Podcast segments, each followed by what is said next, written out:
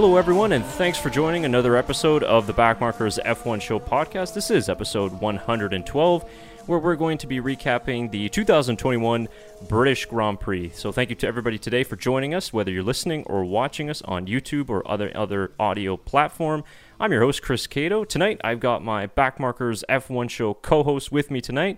Full house back in store for this episode with Tyler McDonald and Shaker Barty. And Tyler, of course, was with me throughout the weekend doing some uh, live streams for the sprint format, of course. And uh, Tyler, you know, how's it going? And uh, you know, pretty quiet weekend, I would say, wouldn't you think? Yeah, I don't think much happened really. Uh, No. Quite the boring race. Uh, the sprint race, same thing, boring. But uh, all around, maybe the worst British Grand Prix we've ever seen. yeah, I I assume it's going to be a quick episode for us with not a whole Yeah. lot to talk about. Shaker, how about you? How's it going? I know you're back from your little road trip. It's good to have you back in your old studio. Yeah, it's it's nice to be back. Uh, finally to be back at home. But yeah, it's uh, you know not a lot happened. So yeah, I just worked all weekend. I tried to watch your guys live stream while I was at work, but with no audio, so I listen to it. Uh, but yeah, it was good. Pretty good weekend overall, I guess. You know. Yeah, and before we get into, of course, all of the activities in the race, I, I have to make a confession, guys. Unfortunately, the Backmarkers F1 show has been outed as a Max Verstappen fan club channel. You, Well, you you caught have. us. Yeah, you you, you Look got at you me. right. Yeah, yeah, you got me. I'm a, I'm a Max Verstappen fan. You know, can't stand Lewis Hamilton. Yeah, you guys got me. Uh, the keyboard warriors are right once again. So just had to get that out of the way early on, just so so that you guys know ahead of this episode. But uh, well, you're more orange than a McLaren right now, so yeah, yeah, true. Maybe I'm just a McLaren fan, or or Hey. maybe I'm just a big Phoenix Suns fan. They are playing Game Maybe. Six at the moment. that's true. So yeah, just just had to get that out of the way. Of course, you know, so many uh, Twitter experts were coming in, chiming in, which I'm sure we're gonna get to. All right, so let's get down to business here on episode 112 of the Backmarkers F1 show. We are going to try to keep this as civil as possible, which I know that we will be between the three of us because uh, we actually have some differing opinions on obviously the incidents of this race.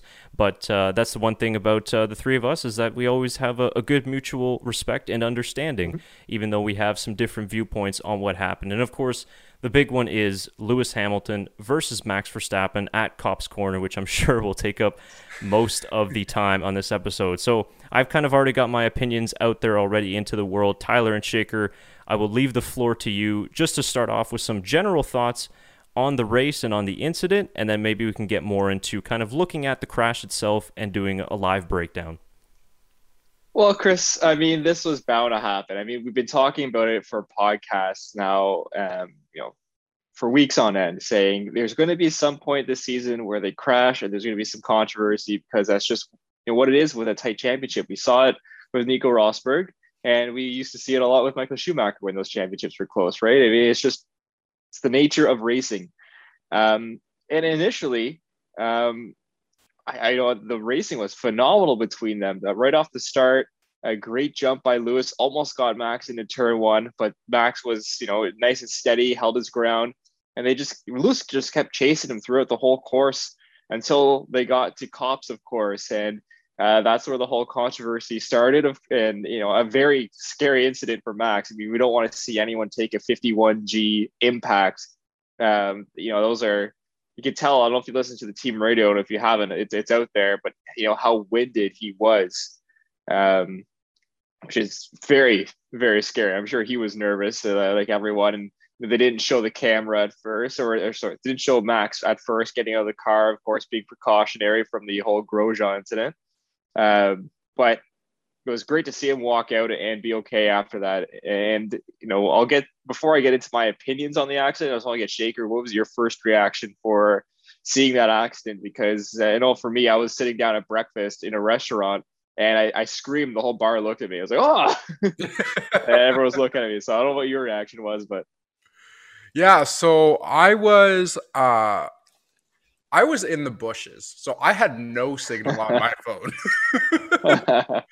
uh but all I got at one point, I think it was probably an hour after the race was my buddy messaging me that Max Verstappen got into a really bad car crash. So around the time when I could pull out my phone. As and as soon as I saw it happen, my first reaction was, "A, is he okay?" Because obviously I still didn't have, really have internet to go check what was going on. Uh, but yeah, A, is he okay? And B, uh, well, I think I had found out it was only a 10 second penalty at this point, and I'm like, how is it only a 10 second penalty? Was my first reaction. Um, but besides the fact, uh, it just, you know, when you first look at it, it does look like a racing incident. But once you do see all the different angles, I think I have a, you know, have my opinion on the matter, which we'll get into later on. But yeah, it was it was quite a brutal accident. Um, overall, yeah, I I really don't know what else to say. Now, now, Tyler, before I come back to you just to get your thoughts uh, and sort of breakdown of the incident, w- would it be helpful if I brought up just a, a, video of the crash itself, and then you can kind of walk us through your thoughts of who was to blame and, and how you saw the incident? Yeah, absolutely. I, I think uh, let's do that because um, I know it's going to be a two on one here, and I'm going to get tag teamed by both of you guys. but that's okay. I'm ready to defend myself. God, Tyler, you're such a Lewis fanboy. hey, I still think it's Lewis's fault but uh, but I think there's two. To, it takes two to tango, as uh, as was said. Okay, so this is the the look here. Um, hopefully, we won't get uh, flagged for this by the uh, YouTube copyright sharks. Um, I'm taking it from Twitter, so it should help us. But I'm just going to kind of scroll through it this way. Um, so, Tyler, talk me through. So, we're starting the clip here, sort of as we're rounding the corner outside of Luffield and heading into Copse Corner. So, as Hamilton is into the slipstream, talk us through what you thought, Tyler, and how you saw this incident playing out. Oh, a great run by Lewis through Luffield, like you said, and he really got a lot of uh, you know closing speed on Max here, and he's got to make that move. So, where's Max going to defend? So, stop right here. So Max makes a first move down toward the inside. So automatically, that's where Lewis would probably want to go. So Lewis is going to say, okay, well, I'm going to go even further. So if we if we go a couple more frames, Lewis then now makes his move to the inside. Now Max, you stop it there. Max does not give him any room on the inside. He squeezes him right toward the wall. I mean, they were crazy close to that wall. Um, and, and, that compromises both of their entries going into copse. Obviously, it's going to be harder to clip that apex for both of them. So if we go a couple more frames as we slowly break this down, now here, Lewis is just alongside of Max Verstappen, and he will get a little bit closer as we go. Keep going. Sorry, right there. No, it's all good. So as Lewis is getting in, Max is taking a little wider so he can get the apex. If we stop right here, Lewis is alongside Max. And in my opinion, they are both eligible for that corner. Mm. So, as we keep going,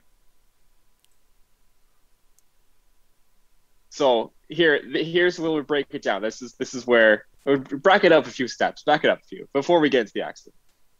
So as we're entering the corner, Max obviously has to try to get the apex, but has to know Lewis is right alongside him. Lewis as well has to turn in a little bit further, I would say he uh, did not clip that green and and white line near the apex mm-hmm. of the corner, which he did when he passed Charles Leclerc. So I will say Lewis could have been a little bit closer um, to the inside of that corner, but at the same time, for Max, Max didn't really leave him much room at the same time to try and also for for Lewis to also make that corner. And when you're driving, I know this is all happening 190 kilometers an hour or miles an hour and the margin for error is you know just a few inches. You know is max thinking he's going to back out there? Is max realizing that lewis is going to have a compromised apex just due to the fact that he had to enter the corner so narrow? Um, and these are all factors that had to play into the accident. So in my opinion yes lewis should have backed out a little bit. And it looked like he did at the end because you saw how fast max pulled ahead uh, entering the corner, and they just barely clipped wheels. So it looked like Lewis was slipping off, uh, and I, I think that's one of the reasons why it was only a 10 second penalty because they, they would have the telemetry and all the throttle data as well, at the FIA.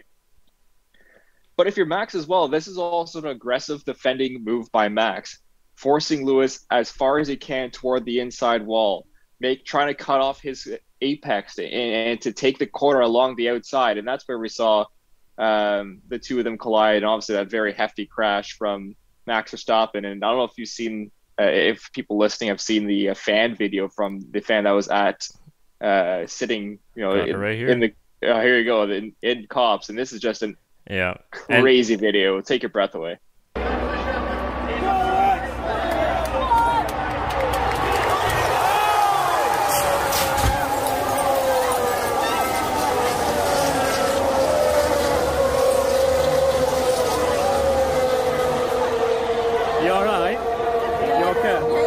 So yeah, so I think this was one of the most viewed ones. I know there's a couple of other angles, and so, uh, yeah, go ahead, Chris. If you stop the video right there, now the biggest thing that really bugs me about this video is Buddy right in front of you didn't take the tag off his hat, and I couldn't stop staring at it for like every time I watched it, all I could see was this guy's tag sitting like still on his hat, Buddy.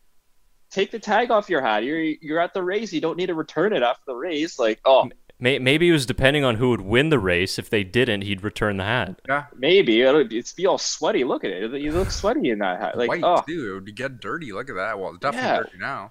Well, that's that's right. It's definitely dirty now. It's the Brits. What do you expect? and uh, just also before uh, we move on to Shaker, uh, the reason there's an extended video on YouTube that shows the recovery afterwards.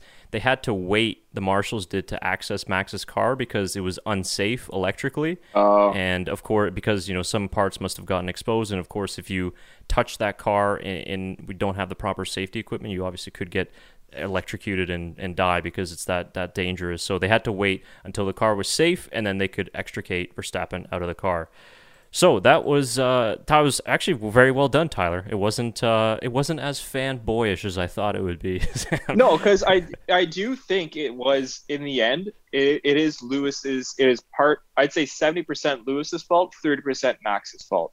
And in, in an accident, there are two culprits to an accident for the most part. I mean, usually there is someone to blame. And I think Max could have been less aggressive in his defending, and that would have avoided the accident as well we see how Lewis in his championship runs, how defensive driving, how much defensive driving he does to avoid accidents to ensure that he doesn't get DNFs like this. Um, and in the same instance, you know, it's something for Max to learn. Max is an aggressive driver. Lewis usually isn't an aggressive driver, um, but he knew he had to make a move here to try and come back in his home race. So uh, I, th- I think personally, 10 seconds is warranted. Um, I thought that was going to do more damage than what it actually ended up doing, because um, I thought that you know team orders weren't into effect with Bottas, that would have hampered him a lot more. Um, you know, if Lando Norris didn't have a long stop, that would have hampered Lewis a lot more. So a lot of things did go right for Lewis um, for him to make that 10 second penalty uh, less harsh, I would say. Uh, the only thing maybe you could say is, um, you know, if you make it a drive through, I don't think a stop go. I think that's too harsh. I think the most you could go through is a drive through, but uh, 10 seconds for me w- was good enough. We're going to be back into the podcast in just a second. We just wanted to give a quick shout out and thank you to the sponsors for this podcast. Support for the Backmarkers F1 show is brought to you by our friends over at Manscaped, who are the best in melo- who are the best in men's below the waist grooming champions of the world. Manscaped offers precision engineered tools for your family jewels. Manscaped just launched their fourth generation trimmer, the Lawnmower 4.0, and you can join over 4 million men worldwide who trust Manscaped with this exclusive offer for you guys. You can get 20% off and free worldwide shipping when you use the code BMF1Show at manscaped.com. And the craftsmanship and the details on this trimmer is exceptional.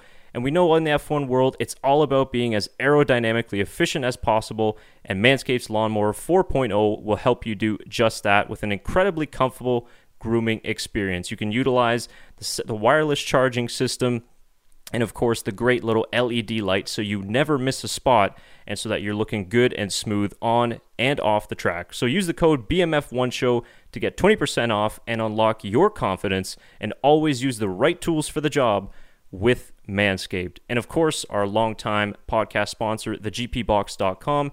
Head down into the description below and use all of the promo codes and links there to get some exclusive discounts off of some really awesome motorsport memorabilia, merchandise, and used car parts. So check that out at thegpbox.com. Okay, I'll yeah. get into why after the 10 seconds is, but I've been talking for a while, so. Yeah. No, no, you brought up some good points, actually, some different points as well that I haven't heard in much of the uh, analysis. So, uh, a good job for you on that one. And uh, yeah, we'll get to the penalty afterwards. But, Shaker, I saw you were shaking your head at certain points of Tyler's analysis. So, if you want, I can go through it again and, and to get your yeah, take on it. Let's reset. okay. I, I just want to comment on your aggressive driving thing with Lewis Hamilton. The thing is, Lewis Hamilton was driving aggressive in this first lap of this race, chasing down Max Verstappen. So, what's stopping Max from being aggressive on the defense on the way back? You know, like why? it's just uh, so again, yeah. So you can go through this. Uh, I want to go back to the first defensive move that Tyler mentioned here. Um, so right here, when he goes into the inside corner he right here, Lewis Hamilton's already caught up to him, so he knows he needs to go on the defensive. We saw Lando Norris pull this move like two weeks ago in the last race against Lewis Hamilton, where he went on the inside, tried to trick him a little bit, go back on the outside.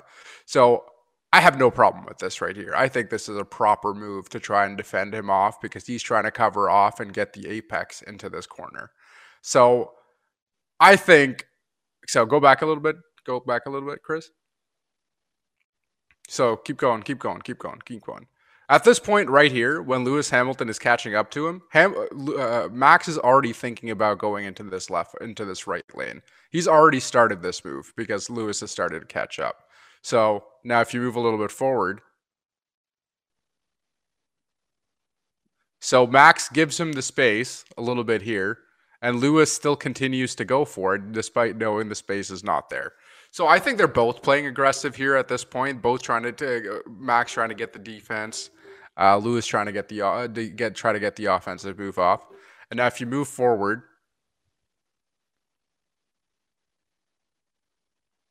stop right here. This is not side by side. Max is still ahead, in my opinion. By what? They're like not when you wing. Yeah, it's not even a wing though. Like we've seen side by side, wheel to wheel racing. I think Max still has a proper line to go take this. I so think does Lewis, though, in my opinion. But I agree that I do agree with you, Tyler. That does take two to tango. So I'm not blaming Lewis 100% for this as well. I think it's more 80 20 in my opinion.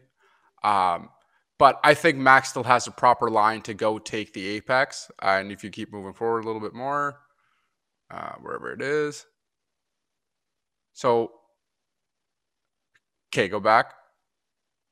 Go back. Okay, go forward a little again. Sorry, sorry, I was missed the point where I was going trying to go. So right here is when Max starts his move in. I think so. Lewis doesn't have space. I guess you guys can't see my mouse where I'm pointing. I'm like, thinking like I don't know if you can see mine. Yeah, either. right there. Yeah, yeah, right there. So at this point, Lewis still has the space to go for it, man. Like, look, look at the car width that he has. They still they go up on these curbs all the time, right? So uh, you can play the rest through. I'm pretty sure I made my point that I made because we already know what happens here.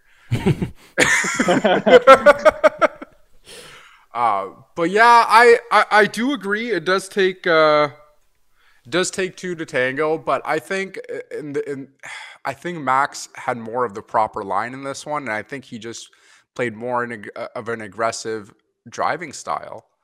Um, and we saw him do this two years ago at uh, at the uh, at the Australian Grand Prix against Charles Leclerc, where he was the one who was behind and he was the one who pulled the aggressive move and still ended up getting the proper line all the way through. And Charles Leclerc, I think it was a five second penalty that uh,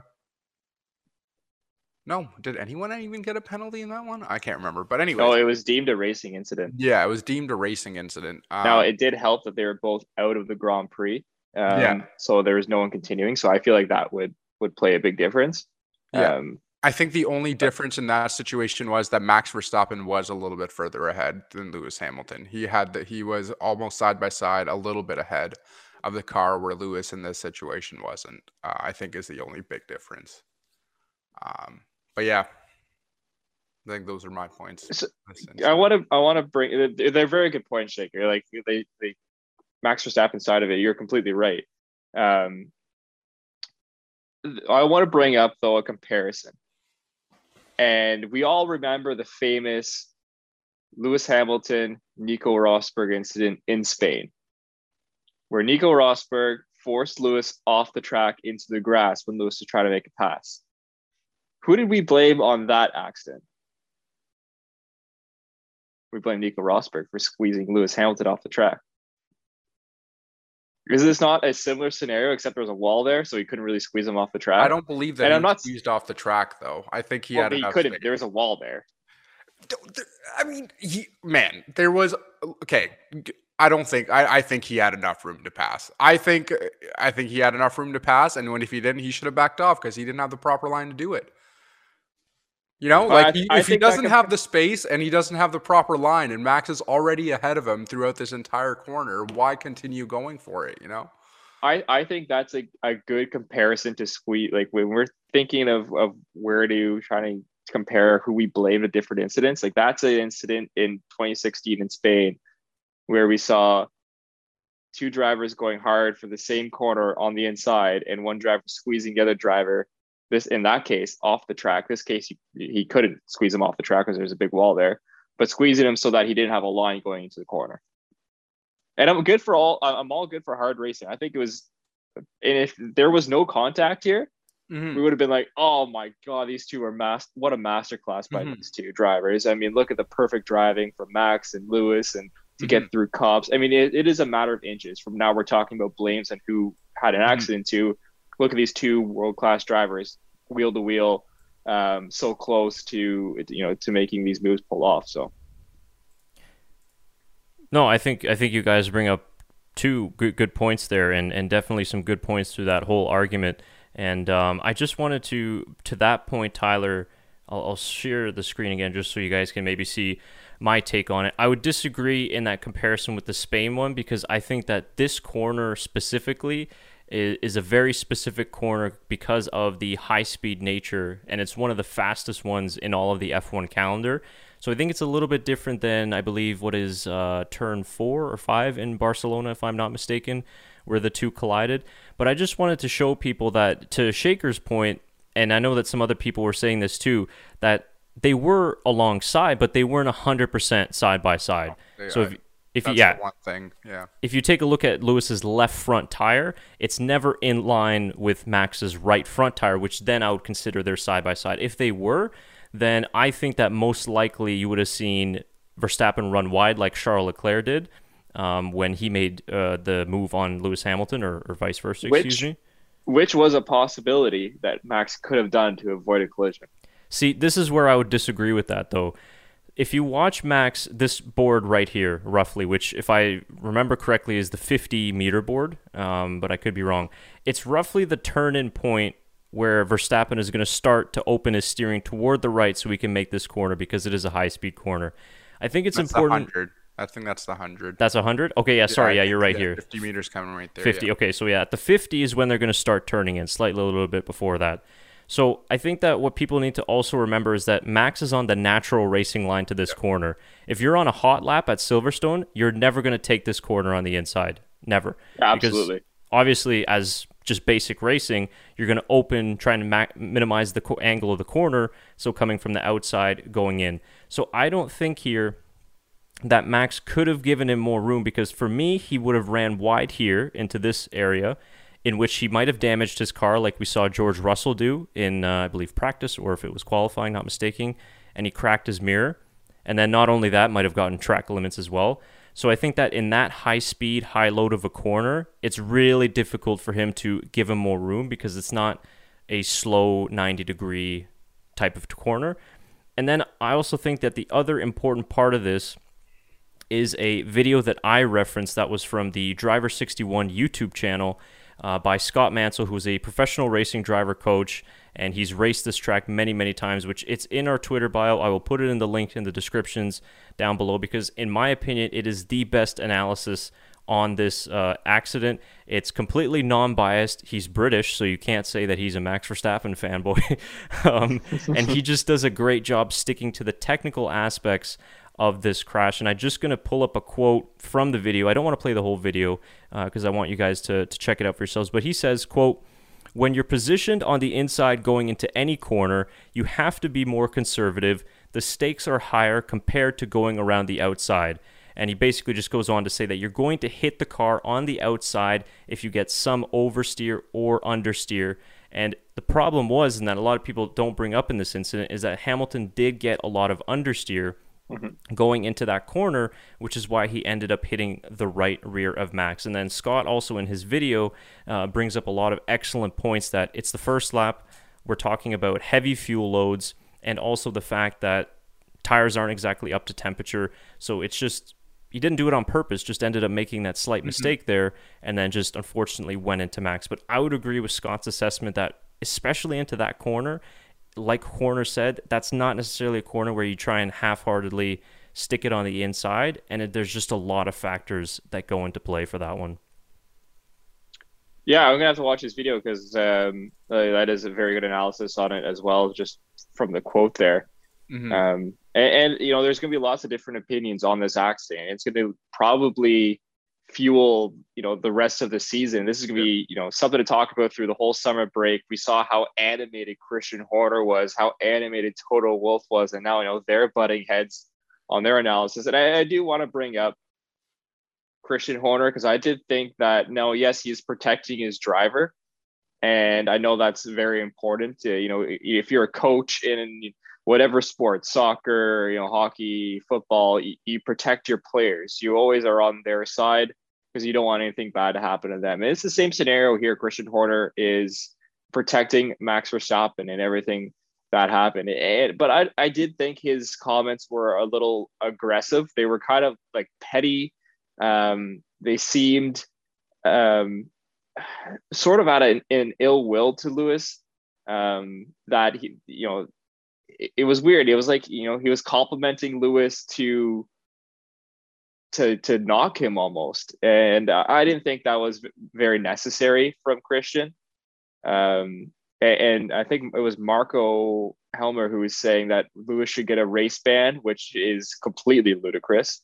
Um, I, you know, I don't think that's uh, you know any sort of has any sort of malice to it, or, or sorry, um, any sort of um, body to it, I should say. Um, on the same side, Toto Wolff is protecting Lewis you know, Toto Wolff was saying, well, you know, here's, you know, you know, emailing Michael Masi about the diagram, you know, like that diagram isn't, uh, you know, necessary either. I don't think. Um, and you know, obviously they're trying to both get as the most severe or non-severe penalties depending on what party they're in. But you know, it's going to be really interesting to see those two interact, uh, Horner and Wolff, because they have a lot of respect for each other, uh, but two very completely different views on this incident. Yeah, I, I'm kind of interested to see how that goes as well because, um, like in the end, it, it does bring the championship to much closer and does make the rest of the season way more exciting to watch because now we're now now you know I think what they're between 20 30 points of each other now. Um, yeah, something like that. Something yeah. Like that. Uh, but yeah, it does make the season more exciting to watch. Um, because I think at this, you know, if he had Max had won, he would have been like 50 points of ahead. Um, which is exciting in the end. It kind of it's kind of sad to see Max go out of the way that he did. Uh, but yeah, it should be. I'm really just excited for the Hungarian Grand Prix. yeah, yeah, it's gonna be an awesome race. I think. Um, but yeah, it's race ban is a little bit excessive, but you do have to think about it point of view that you know Max was most likely bound to win that race. He was re- leading all weekend. Um, he gets no points to, from that race. Uh, Lewis ends up winning it. So race ban is excessive. Um, it's too bad you can't like get points taken away or like a you know minus five or something like that. But yeah, I, I do agree. Race ban is a, a little bit too much uh, for uh, for him to say that. And I, I think in the end, you know, I think one of you guys already said it. If the accident didn't happen, in the end, it would have just been considered a racing incident. If Max, you know, just ended up going to the sand, ended up driving out of it, it would probably would not have been as uh, as you know as harsh of an incident that we would be talking about it now. I think it's the impact itself, which makes it worse than it is. Um, because obviously 51 G's is, is a whole lot. Um, but yeah, I feel like I think you know if he had just maybe just gone into the sand a little bit, most likely would have been considered a five second penalty. You know racing incident would have been left at that. Um, but yeah, I, I think that's where I leave it at. Yeah, I would agree with that, Shaker, as well. You know, if we just saw like a little bit of a, a touch and, you know, a, a broken front wing or a puncture, you know, something, you know, it wouldn't have been nearly as bad. And it probably would have been a five second penalty to Lewis. Mm-hmm. Um, but the impact, you know, and the way that, you know, Max was out of the race uh, obviously played a factor in the penalty. And, and we see with sports, you know, um, injuries uh, shouldn't play a factor in a referee's decision. Yeah. So no matter what, you know, eh, you know, thank God Max was okay. Um, but they have to look at the incident and not the end result. I think, mm-hmm. in my opinion, of you know, because even if Max would have got spun off and you know he stopped in the gravel, I still think that's a 10 second penalty to Lewis. Yeah, yeah. Um, you know, I don't think the the impact really gave me a reason why it should be more or it should be less. I, I you know, it, the impact was terrible, and you hate to see that. Um, you know, kudos to the safety of the F1 cars and you know the the good job they've done at Silverstone to make sure that that impact was absorbed as much as it could be. Because I, I have to admit, those tire barriers did a pretty pretty good job. I was impressed with them. Mm-hmm. Um, but you know that's that's something that is going to happen in racing, unfortunately, and it's scary. But um, we hope to not see it as much as uh, you know we have the last half a year with with Grosjean, obviously, and uh, and this time with you know Max with, with Charles Leclerc as well. It kind of yeah, Monza. Shows, that's right. Yeah, she, she kind of really shows you the importance that safety's played in the last ten to fifteen years, even the last five years with uh, with the Halo being introduced. Yeah, so, yeah. I remember um, at Spa, uh, Kevin Magnussen losing it, uh, going up Eau Rouge and going into the tire barriers, and his headrest came flying out. That's how hard he hit the tire barriers. I don't know what the G force was on that, but it had to have been close to Max's. And same thing, he was winded but walked away. So I mean, the the, the structural integrity of the F1 cars is you know phenomenal from what it was, you know, um, back in the olden days, I guess you could say. For sure. And uh, I think you guys brought up very good points for both sides of the argument. I think that it's understandable, and I think maybe the video that I did too, some emotion played in that, of course, being right after the race. And I think I understand people's reactions though, because it was such a high speed corner. That's why mm. they were upset with Hamilton for doing that kind of risk, because it was a risky overtake, in my opinion. I still stand yeah. by that. Um, but now it, it's a risk and it's a danger that they all accept. So I don't think that that's necessarily what the main issue was for me, but I also just think my final thoughts on it too. That you know, saying that Verstappen, like you said, Tyler, I don't, I didn't see many people bringing up that point about him being aggressive early, which I completely agree with you. He was, his defense was aggressive there, which to me was fine. But when he was actually turning into the corner, I don't see how people could say that he was aggressive when he's the leading car turning into that corner. Yeah. He's the defender. Yeah, and and I would agree, I agree with, that Yeah, so I think there's and and I think that we also have to, and I'm glad that your analysis, Tyler, actually, um, hopefully will shed light on on some uh, some of the Team LH supporters out there that that there is a, a, balance in this argument. And I think that we need to define racing incident as I believe it was a racing incident, but at the end of the day, I also believe that it was Lewis Hamilton's fault that deserved a penalty. So I think we need to separate racing incident, which this was, from a deliberate action, which would have been, for example, Lewis opening the steering all the way to the left, right? That yeah. wouldn't be a racing yeah. incident. So I think that's where Absolutely. people kind of got lost in this debate and they got very heated against each other. I think the overwhelming majority saw that it was Lewis's fault, but that yes, it was a racing incident. They were both racing hard, they were both racing aggressively, but in the end, we would put more blame onto Hamilton. So I think some clarification there hopefully will help kind of calm the waters a little bit. And I feel if roles were reversed and Hamilton was on the outside and Max is on the inside, Max would have gone for that hole as well. Oh no, absolutely. It's so, you know, like drivers, you know, yeah, like exactly. That's, that's, you look for the hole, and if the hole opens up, you go for it. Yeah. Um, I think it just, it just, it's completely circumstantial, right? Like like Chris mentioned. Um, if it wasn't if it wasn't a high flying corner and you know it was a different corner, a 90 degree turn, would have played out so differently. Um, but I think it's just all circumstantial in the way we look at it. Um, and it's just nice that we have so many different angles to do that. You know, mm-hmm. it's. Um, but yeah, I, I agree. It really, really depends on you know if it if it was a battle for fourth or fifth place, we could have seen it as a different incident as well. You know, a battle for like the twenty, you know, battling for tenth place. So, yeah. I, I will say one thing that bothered me from Max, and I might get some hate on this, but when he posted his, um, he was calling Lewis disrespectful for celebrating uh, after the race. That whole podium in Bahrain was celebrating while Grosjean was still in hospital with his burns. So it, it, it's a two-edged sword. It's sword there. You can't say, "Well, he's disrespectful for celebrating when I was in hospital," but you both everyone, you know, whoever was in was on the Bahrain podium. I can't remember off the top of my head, but Max was there and Lewis was there.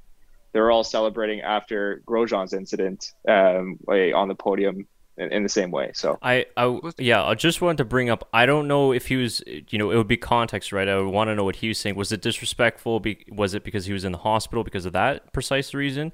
Because we will acknowledge, yes, Hamilton didn't know that he was in the hospital until I think after yeah. uh, he got out of media the car. Pen. Yeah, media pen. Yeah. Um, so that's fine, you know, and, and he did ask if Max was okay. That's that's great. That's yeah. fine. I think I would agree with Matt. Well, I don't know if disrespectful is is the right word. I will be honest to say this, and like you just said, Tyler, the Hamilton fans already don't like me, so that's fine. It is what it is.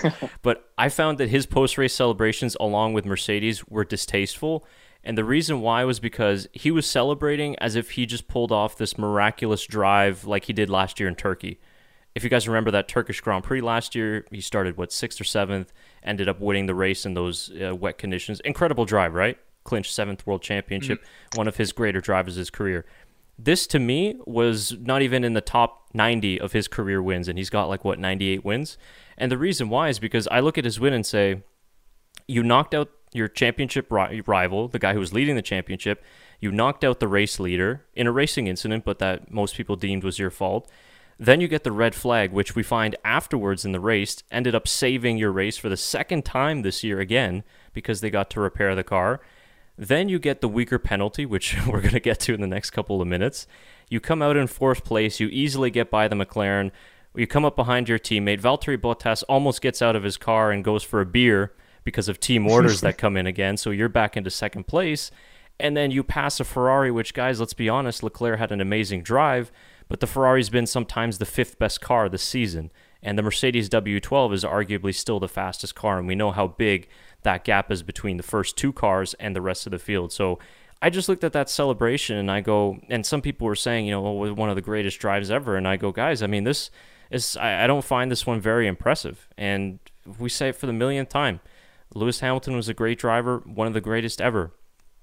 And just to touch touch on that about you know the biases and everything like that, roles reversed. If it was Max doing it on the inside, oh my God! I mean, you can't imagine what the team LH supporters would be saying. But on this channel, we'd be saying the same thing too if that was Max Verstappen and Lewis Hamilton's shoes. And people probably aren't going to believe that, but if it does end up happening in Hungary where Max Sense was on the inside and knocks Lewis out of the race, we'll be sitting here on a Monday or Tuesday evening saying, yeah, it was Max Verstappen's fault. So I think um, I think the situation is we have been there. You know, you think of Monaco of last year where Max was so close to catching up in the fifth or sixth lap, and he went for it, and everybody just said he was an immature driver. You know, he's young. Uh, he was went for the hole that wasn't there. He ended up knocking Lewis Hamilton out. I think, yeah, it, it, it, there's a lot of Max Hamilton and Lew, uh, Max Hamilton, Max Verstappen and Lewis Hamilton fans out there. Uh, that you know, it's it's going to be a sided debate, uh, no matter what incident we get into but that's what makes it so exciting. You know, there's it's it's it's racing. It's hard. It's hard racing, and you know, it's a racing incident, like you said, Chris, in the end. But yeah, it's it's it's it's a tough one to get to, to get heated about for sure. It, to be fair to Lewis celebrating, it was his home Grand Prix, uh, which he's always up for and loves, you know, racing in front of his home crowd. And you know, if I was the same in racing in Canada and I was in the same situation, I'd celebrate the same way. Yeah. Um, and the other one was he did make history as he uh, became the third driver, I believe, in F1 history to win at a track eight times in his career, which is uh, very impressive as well. So I mean, it is was a record-breaking drive. Um, I agree with Chris. Uh, I don't think it's his you know greatest drive of all time. I think the there's there's much greater ones and much more better master classes we've seen out of Lewis Hamilton.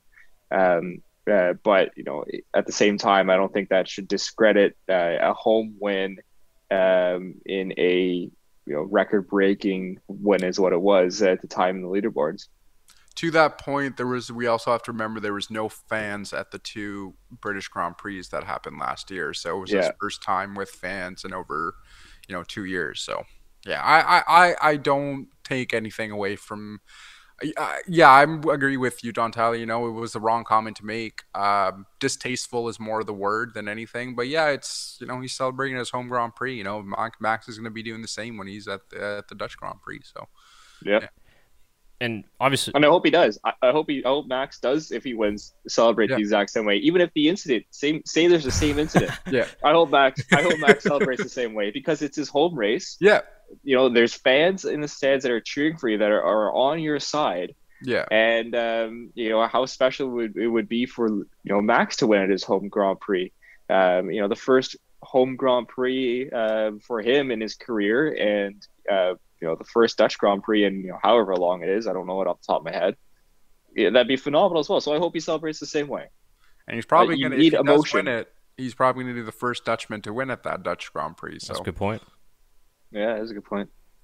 Yeah, for sure. And um, you know, may, maybe at the risk of adding just a little bit more gasoline onto the fire, because I, I mean, I'm having fun with it. I, I will honestly say that I think that uh, you know the two fan groups of the, and I was saying this to you, Tyler, off off camera, that I think the videos that we done sort of criticizing Lewis Hamilton, we've gotten the most sort of negative reaction from the Lewis Hamilton supporters, and not all of them, but just definitely there's always some some ones that we find that are incredibly ultra sensitive and for some reason just can't take any criticism of their driver because they're the ones that get the most personal.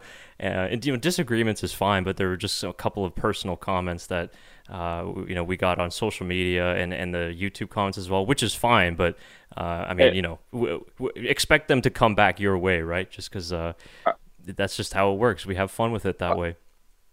I do want to mention, um, you know, we're talking about online comments and you know the abuse that Lewis Hamilton, the racial abuse that Lewis Hamilton got online was, you know, obviously completely uncalled for. And Mhm. I know I could speak for both of you that you know we condemn any sort of racial remarks that were made uh, to Lewis Hamilton, and you know that's just completely unnecessary. I mean, you can you know have your your opinions on um, you know the race, and you, know you can like or dislike Lewis, or you can like or dislike Max or whoever it is, but you know to bring race into the equation, I think um, is you know is very disgusting um, from you know those people who did it, and you know it's a select few um, but it's still something we need to root out of the sport, and you know that's what F1 has been trying to do. Um, you know, with you know, in, you know the whole equality, bringing everyone in uh, and treating everyone the same. Uh, you, the campaign that they've been doing, uh, re- races one, right? Uh, that's kind of what they've been promoting the last year and a half, and um, I, you know, hopefully that campaign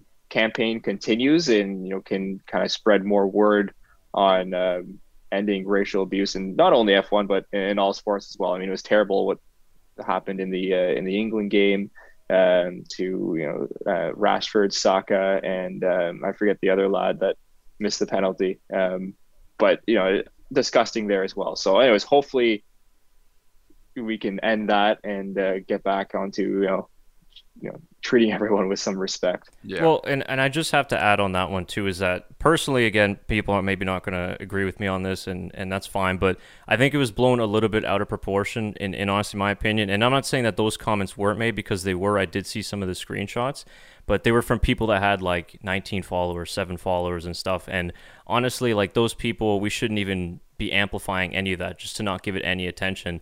I went through hundreds of comments on all different types of videos on YouTube and Twitter, and I didn't see any racial abuse or anything like that toward Lewis Hamilton. People were heated, definitely, uh, against both drivers. But I think that it was, I know teams come out and made the statements and they got to do that type of stuff.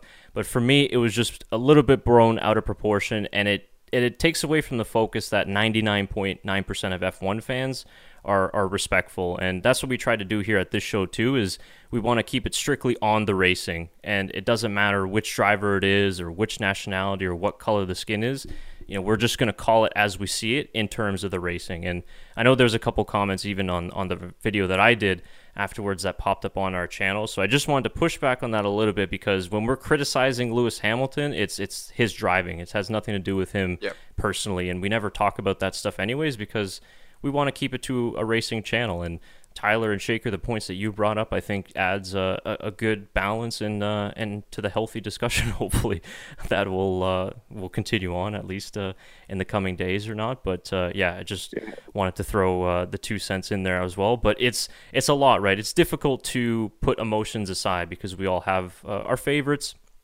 and as much as we try and put biases aside, they get in the way too. And and I'm guilty of that, and I'm sure a lot of other people will admit to it as well. But I hope that everybody got a little bit of something out of the discussion that we just had there. And I thought that we did a pretty solid job of it in, in that regard, too. So before we finish on Verstappen and Hamilton, I know this is exclusively what the podcast is going to be about let's just wrap up on the penalty as well. And and Tyler, I'll start with you first and what you thought if the penalty was enough. And I think you already mentioned that you did think it was enough, but I'll go to you anyways.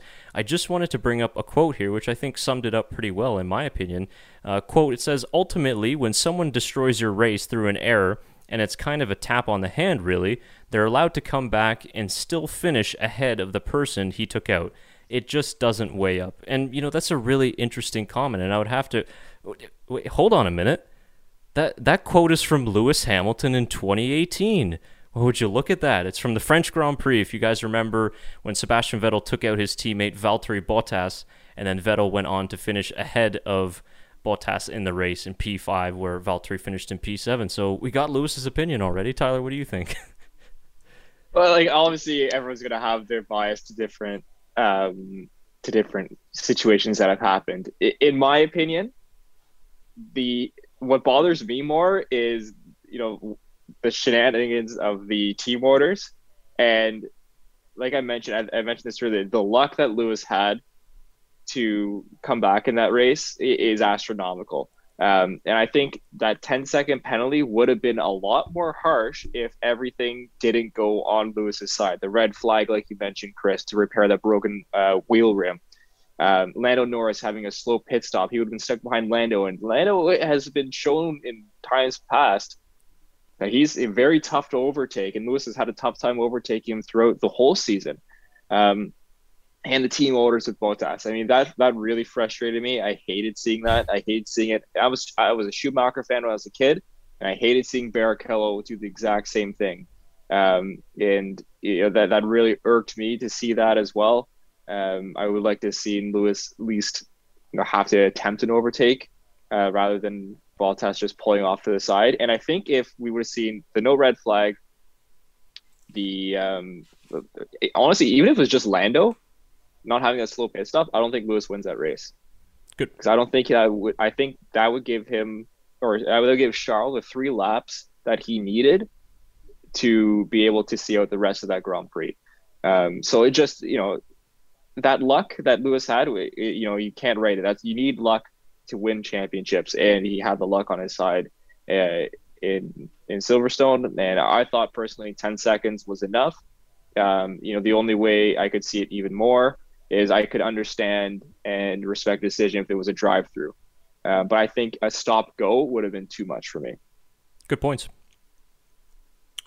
Um, yeah, so initially when I first saw it, I thought it was just a 10 second penalty, but from what I'm aware, it was also two pen, uh, two uh, points against his, against his racing license as well, right? Correct.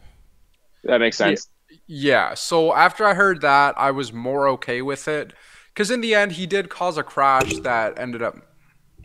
He did cause a crash that ended up, you know, getting a driver to the hospital. I think it's more yeah, sure, it's more of a slap on the wrist. Yeah, Lewis, be more careful, but he should have consequences just more th- that impacts more than just the race in my opinion. So in that in that case i think it was fair to give him 10 seconds. And you're right tyler it was a lot of luck playing on his side.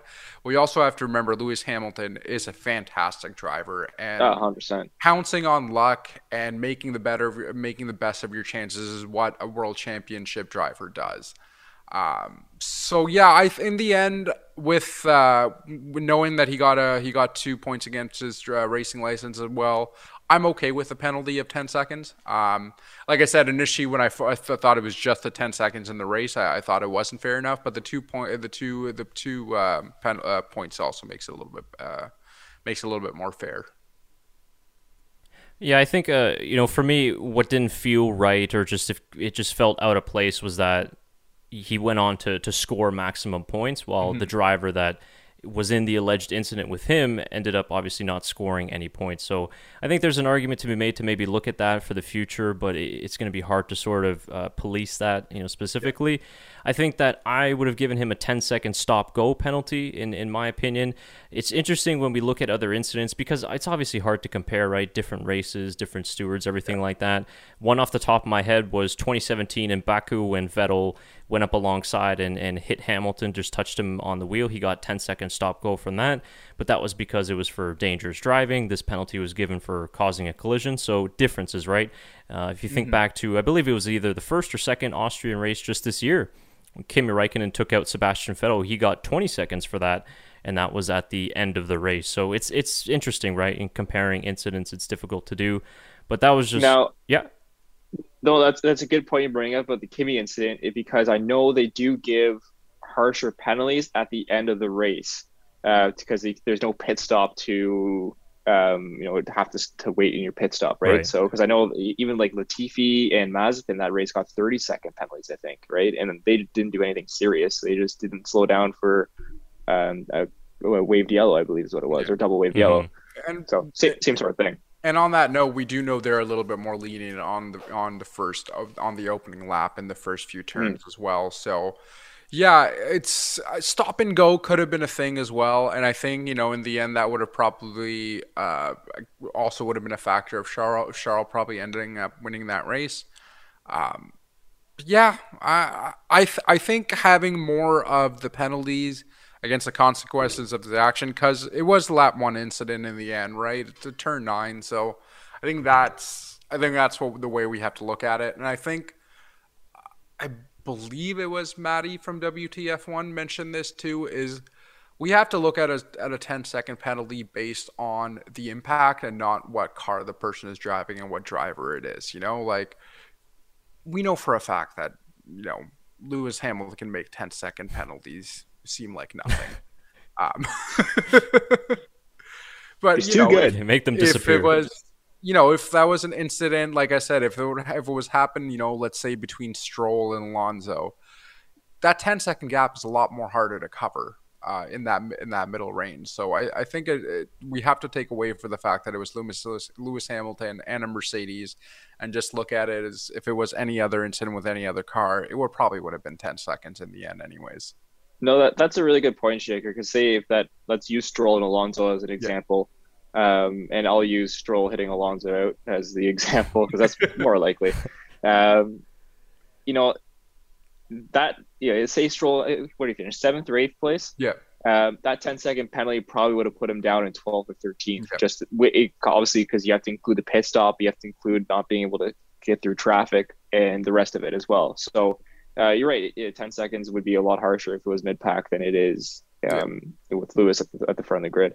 hmm Yeah, exactly. It it's tough because every every incident is very different, and, and a lot Yeah. of different judgments have to go into it. So, yeah, the the, the fallout's going to be very interesting from from this race. Obviously, as we go into Hungary, and maybe I, I knew we were we are going to wrap up on these two, but it's just such a big story because, like you said, Tyler, we thought that this was going to happen, you know, all all season long, and I didn't actually think that it would in this dramatic fashion, but it did. So now it's already been a very tense relationship between Mercedes and Red Bull, not so much between the two drivers, Max and Lewis, but now mm-hmm. this might change that dynamic as well. We know what type of personality Verstappen is; he's not going to back down. We know that uh, Lewis isn't going to either. So, just before we, we wrap it up, quick thoughts from both of you on uh, what do you think the relationship and and the drama the drama that follows the rest of the season, what that's going to be like now.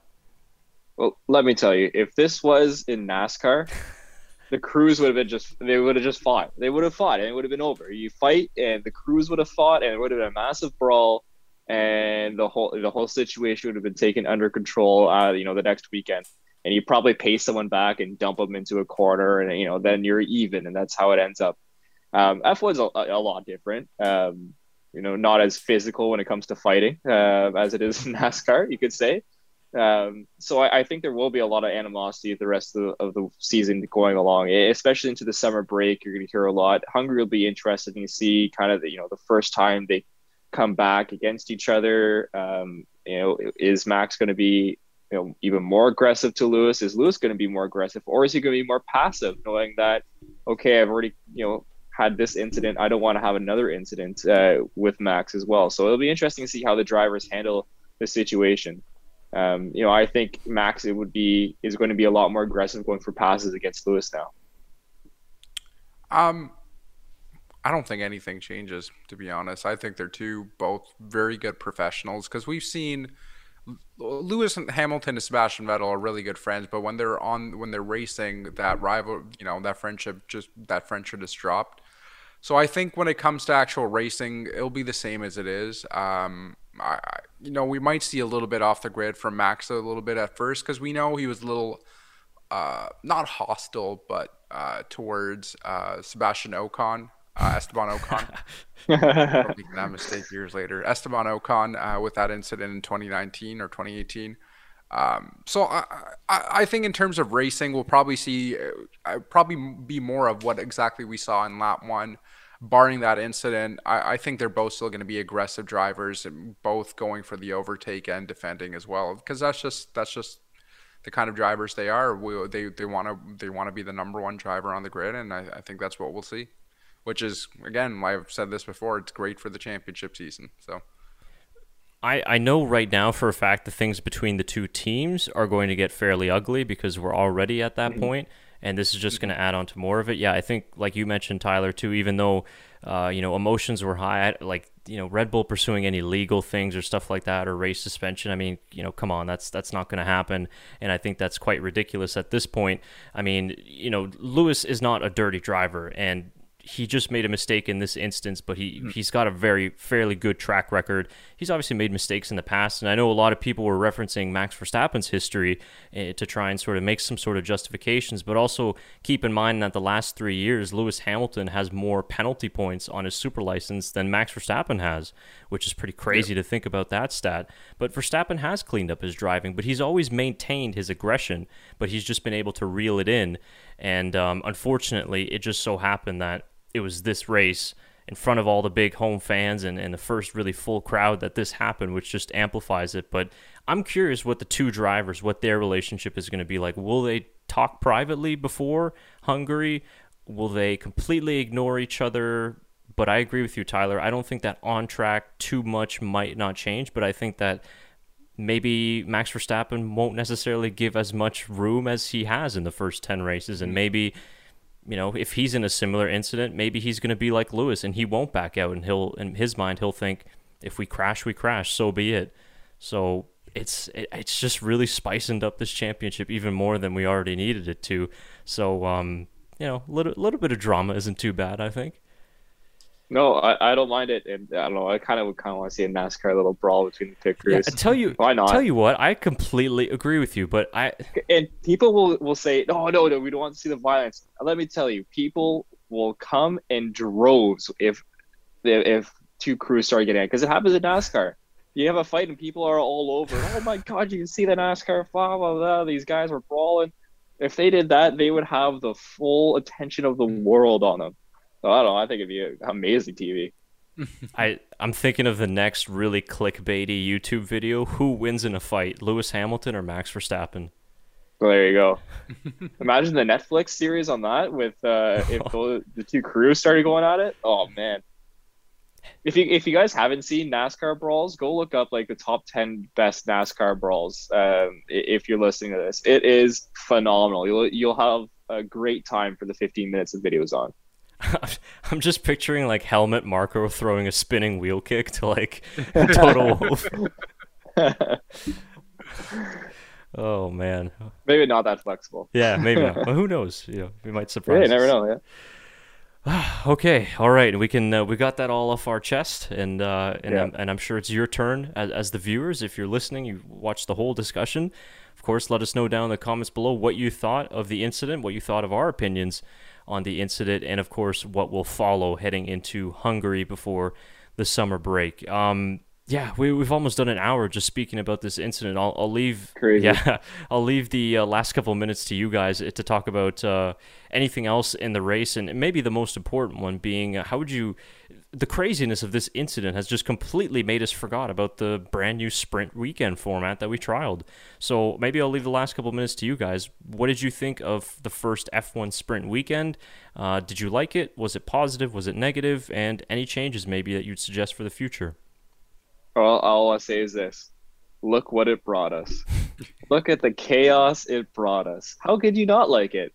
Um, because, you know, Lewis needed to make up that position that he lost in the sprint race. This is where it all comes back to. In the sprint race, he got pole position, but lost it in the sprint race. So, um, yeah, I mean, it, you, you look at the flip side, and you know, Perez it ruined Perez this weekend. Um, unfortunately for Sergio, I mean, he did get the fastest lap of the race and saved uh, Red Bull a point uh, from Mercedes in the constructors' championship, and and for Max in uh, the driver standings. Uh, but I thought it was an all around a great weekend. I really enjoyed, you know, having qualifying on the Friday, having um, the sprint race on the Saturday, and the race on the Sunday. It was a full weekend of racing. Um, and every day, you know, you knew you're tuning into something that was entertaining. Like as you don't tune in on Fridays for practice one and practice two, I'll watch the highlights and see what happened, and I'll look at the timings and, and what the runs were. Uh, but I don't pay much attention. I won't sit there for an hour and a half unless it's you know a, a slow day and watch watch practice. But I, you know, I watch Friday qualifying, I watch Saturday sprint race, and I watch the Sunday race. So um, I think it was a, gr- a great weekend. Uh, I don't. I think I mentioned this in our live stream. I don't want to see it every race. Um, I think a max of ten races per year would be ideal. Um, but I mean, we'll see what the FIA decide. We still have two more trial weekends, and we'll see how those go. I think we should have a full perspective of the three trial weekends to see if we uh, bring this on for next year. Yeah, I think uh, you know after watching the highlights because I didn't get to watch uh, the entire weekend, but I like Tyler said, I think it makes it quite exciting for the entire weekend, and you can't have it on every track. Like you, you wouldn't have it at Paul Ricard, you wouldn't have it at Monaco. Mm. Uh, you know that's the sprint race format will kind of die out before it even started if they started to do it at every race, but on you know fast uh, uh, fast tracks where there's a lot of overtaking you know at the Hungarian Grand Prix or something like that you know uh, just having it somewhere where there's a lot of overtakes would make it interesting but yeah I, I think they ha- I think they would have to do it like that and not every race as well I'm with you guys on that point too. I, I did enjoy it, and the chaos that it brought us, I'm enjoying it even more after the fact. So mm-hmm. I like the fact that every week, every day of the race weekend was important, uh, I'm interested to see or to hear. I haven't looked it up yet. Uh, the fans who were at the track of what they thought of the weekend, but judging from the photos and the tweets, it seems like everybody had a really good time with the new format. I'm with you guys. I wouldn't want to see it every single weekend. Maybe a max of I'd say five to seven races per year. I don't want to see a permanent change to the the format because if you look at it, Hamilton's amazing lap on Friday eventually was irrelevant at the end of it. So I still like to have that prestigious qualifying event on the Saturday mm. where we get to see who's the best driver over one lap, and then that goes toward the pole position statistics as well. So I don't want to see that taken away. Uh, I've said this a million times already. I'd like to see the old format return where one driver goes out, you know, per in that Q3 session, and everybody just gets to watch that one driver do his thing. Uh, just my suggestion, but maybe a couple of tweaks here and there to that sprint format would be nice. But overall, I'm actually kind of surprised at how much of a positive reaction I had mm. to it because I was highly skeptical going into it and I wasn't a big fan of changes anyways to something that didn't really need to be changed. But overall, I think it was a good good step forward and a lot of information for them to go into the future. And of course, it brought us probably the most memorable weekend of 2021 so far of this championship. Yeah, absolutely. I think the uh, you're 100 percent right on the most memorable part of it. That you know we'll be talking about this for for years to come. You know, when we look in five, ten years from now, 15 years from now, this will be one of the defining moments of this rivalry. Is this you know this action that sparked it all? You can say, or, or you know, it, it's it's going to be something that we talk about for years to come. So, um, although it's kind of you know you know very frantic and furious now uh, enjoy it because it's something that you look back on and go oh i remember this. What a crazy incident. Yeah. And I think it's uh, kind of shows a lot of signs for what the future holds for um, you know uh, for Formula One because it is kind of a battle of Lewis Hamilton, you know, the old world championship, and who we know against Max Verstappen, who we know is going to be a future world champion. Um, with you know Lando Norris and Pierre Gasly, all these guys who are fighting for these top contentions, who are probably going to be really, who are probably going to be podium winners in the end, and possible world championship depending on where they are. So it makes twenty the twenty twenty one season overall has been really exciting, and this just uh, adds more to it. And even though there's been, you know, a lot of negativity in the last couple of days between the two fan bases and, just neutral fans as well, this is excellent news for Formula One as a whole because I can't tell you, I've had just a few friends message me about my thoughts on, on the accident who, you know, never even watched Formula One and just text me out of the blue about, you know, hey, what did you think of the Verstappen and Hamilton incident? So it seems like this has gone into the mainstream now. And the fact that these two great drivers are the centerpiece of this championship, like you mentioned, Tyler, we haven't really lived through a classic title fight like this. You know, Vettel and Hamilton necessarily didn't live up to what we were expecting. And of course, we're a little bit too young to remember the Schumacher Hakkinen days. So, you know, this is in comparison to the great Ayrton Senna Alain Prost rivalries is the first thing that came to my mind was just those Suzuka accidents, and similar to what we saw here as well. So it it's great, and and it's it's nothing personal for any of them. We have great respect for both drivers. Um, you know, obviously we we have uh, the, our favorites on the grid. But seeing these two going at it has just been a pleasure to watch. I'm so excited for the next race in Hungary. I can't wait. The fact that we got to wait another two weeks is, is going to be hard, but I'm absolutely loving it so far. And I'm so glad that we got this channel right now at the moment to, to witness history. Mm-hmm. Yeah, uh, no, absolutely. I agree with you. I mean, this channel has been a lot of fun to, to be a part of, and we get are slowly building a nice community that uh, has can have a nice civil debate in the comments for the most part. Actually, according to the haters, we're a fledgling YouTube channel, so. oh well, whatever. That's fine. We're having fun with it. We're enjoying it. We're you know we wanted to start this podcast just to have fun, and you know that's what we're doing. We always have fun on here. Mm-hmm. Absolutely. And this was a really fun episode. This was a, a yeah. great discussion between the three of us, and I think that we've got uh, good points across to all sides of the debate.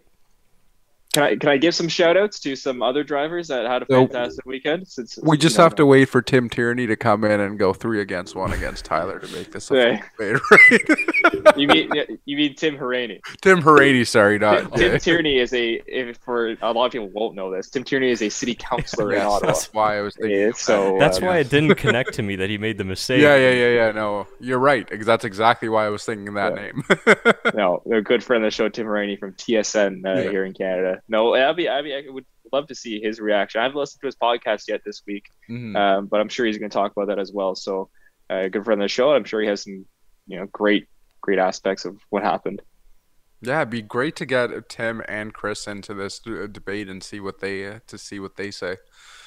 Yeah, Chris Medland as well. Yeah. Yeah, yeah for sure. Um, yeah, but I do want to give some quick shout outs um, because you know we should respect the other 18 drivers on the grid. Um, Charles Leclerc, unbelievable. I think one of his best weekends uh, as a Formula One driver. I, I, you know just I, I was gutted for him that he didn't get that victory. I wish he would have won that race. That was an awesome drive by him. I led all but three laps of that race, and just really well done to manage the car, manage the um, you know the engine trouble that he had uh, it's just unfortunate to see um, Lando Norris and Daniel Ricciardo, especially Daniel Ricciardo, a phenomenal weekend from Ricciardo. Really impressed by him. He's starting to slowly get his bearings in that McLaren. Uh, Lance Stroll had a fantastic weekend in the Aston Martin, climbing uh, six or seven positions in the race uh, to score some great points for Aston Martin. So, and uh, I will give another shout out to the other Canadian, Nicholas Latifi, who had for him uh, a very good weekend, finished 14th um, made up four places, I think uh, it was, uh, you know, in the um, uh, in the standings, not standings, well, wherever they finished. Can't think of the word right now. finished ahead of Perez. He, he held Perez behind him the whole race. Perez couldn't get around him. Uh, so pretty well done to, to keep him in line. And the, the Williams showed really good pace throughout the whole weekend. I thought actually because you know they weren't lagging behind like we saw the Haas's. The Haas's were nowhere. But the Williams were keeping up with the Alfa Romeos and the AlphaTauris, so it was interesting to see, and hopefully they can find a little bit more pace as the weekend goes and one of them can score, him or George can score points for Williams. Shout out to Sebastian Vettel for despite not having the greatest rate, but staying back and cleaning Mm. up afterwards. Yeah, that was nice. Big, big. Like he picked up like six or he had more than six or seven garbage bags. There's a lot of there's a lot of garbage there. But yeah, shout out to him too. That's a lot of work. Yeah, especially after a hot, long Yeah. race like it was. uh, good for him. Yeah, actually, he he picked up some some rather large garbage too. I don't know if you guys saw it, but I mean, he was he was just incredible post race. I don't know if you guys saw that he uh, picked up the that trackside trash afterwards too. Oh my god. I don't know if that's gonna fit in that bag, Chris. I don't know. I mean, he, it might be one of those glad bags, you know, those hefty ones. Oh, yeah, that's That right. shit- the contractor yeah. bags. Just you know, just break it in parts, and I'm sure you can get it in a bunch of different bags. It'll be fine. yeah, that was a cool moment to see. you. Ended on a ended on a good laugh. Um, yeah, good good shout. Maybe um, F1 Authentics, you know, they sell those carbon fiber pieces, and I Mm. think it got some from the Red Bull. you know, those are some perfect ones they could use. or just Yeah. sell Vettel's garbage bags. That's who you could do that too. Someone would buy Yeah, it. I probably would. Um, my only uh, honorable mentions I'd also put in there as well. Uh, Fernando Alonso, who had some uh, spectacular race starts in the sprint and also some great overtakes in the race, and also coined the next marketing term for the sprint weekend in Monza, in which he called it Q4, which I thought was perfect. Ah, yes, Q4. It was. ve- Yeah, I like that. Him and uh, him and Stroll had a very good battle uh, this weekend. They're pretty good friends. I saw them trackside uh, afterwards, you know, like talking it up and everything. So it's it's It's, Yeah. nice. it's been a really common thing with them in the last few races Mhm. too. So They always seem to be gravitating toward each other in the races. This is like a third or fourth time they've had a really good battle and really respectable battle as well. um, yeah, it's it's nice to see. And, and for Stroll, that's a great learning experience. You have Vettel as your teammate, and Alonso's you know helping you, Yeah. or you know, ta- you know, being you know not a mentor, but having great battles with you on the track. You're Yeah. going to learn a lot from those two. I I think Alonso's just having a lot of fun racing with Mm. all these young drivers and seeing the competition that they bring. Because I think there was an interview, I don't know if it was for um, Alpine, but I think he was asked of what his like future dreams of as a driver, and he mentioned that n- nothing F1 related, everything to like endurance racing and you know 24 hours of Le Mans. So I think he's just having a really good time being back in F1 and like I said, seeing all these young drivers come out, and you know, a lot of them, uh, you know, who probably weren't even born yet when Alonso started racing. Yeah. So Yeah, seriously. like Kimi Räikkönen, uh, first driver to race in 20 Grand Prix at the same track. I Yeah, think is what yeah. it was. yeah, he did. Tw- this is his. Yeah, it was his twentieth Grand Prix, British Grand Prix. Yeah. It's just a hobby for him anyway, so whatever. Yeah, he had some more team radio gold too from this weekend. So Did he? I, I haven't listened I to haven't radio yet. it. Yeah, I got to see a little bit his, more of his it. engineer at the end of the race was basically just like, uh, "Oh, you know, we, we could have scored in the points if it wasn't for the accident with Perez." And then Kimi just kind of like snapped back at him. He's like, "Yeah, well, we could have had better if we car was better or something like that." You know what I mean? he just like shut his engineer up. You know, Kimi. is. Yeah, classic. Um, Yeah. My final one for me too, uh, uh, just uh, to tap onto your Lando Norris point, uh, still the only driver to score in every single race this season, and also set the record for most consecutive races in the points for a McLaren driver at 15. So Norris just continuing an excellent run of form, and yeah, nice to see his teammate back him and up the too. youngest still, though, right? Yeah, I think he's still the youngest Mhm. McLaren driver still to do that too. Mhm. yeah, absolutely. All right, yeah. Final point. Sorry, I was gonna say, was it? It's probably youngest driver in history because I don't think Max or like Lewis Hamilton ever scored 15 points in a row for a race. Like thinking back on it, Yeah, maybe I'll, I'm not sure. I'll have to get back to you on that one, but he might be the youngest. Yeah. Yeah, be interesting to look at. Yeah, definitely. All right, boys. Well, that will wrap it up for us on episode 112. A very thorough episode, and I think one that we'll remember for, for quite a long time. And I think we'll set the tone for the next, uh, you know, 12 or maybe 13 races of the season. Of course, we've got the Hungaroring coming up in the about, you know, a little bit less than two weeks' time by the time this episode is released. Uh, you know, good track for Red Bull historically. Of course, Mercedes have been strong there as well. So we're going to be interested to see what the fallout is, but we're going to be right there alongside you guys and bringing you the best coverage as possible that we can bring for the 2021 season. So, any final thoughts on your end before uh, we send it out? Let the battle begin. Let the battle begin. Yeah. No, I have nothing to add. All right, we'll finish with Tyler's one. That's a good one. That's a good wrap up of the show. Tyler Shaker, thank you both very much for joining me tonight on this episode. We really appreciate it.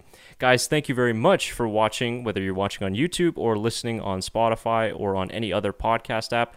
We appreciate your viewership and we appreciate the fact that you guys tune in to our channel week after week. It means the world to us, and we enjoy all the comments, the negative ones, the positive ones as well and the interaction is always great. So if you haven't already done so, please subscribe to our channel. Uh, you just hit that red subscribe button on YouTube and also the bell so you get notifications so you never miss a live stream or a podcast like this following the race. We're also on social media at TBMF1 Show, and thank you to our sponsors Manscaped and thegpbox.com for supporting this channel, and also check out the description below for exclusive discounts from our partners. For Tyler and Shaker, I've been Chris Cato. Thank you much for watching, and we'll see you next time. It's bye for now.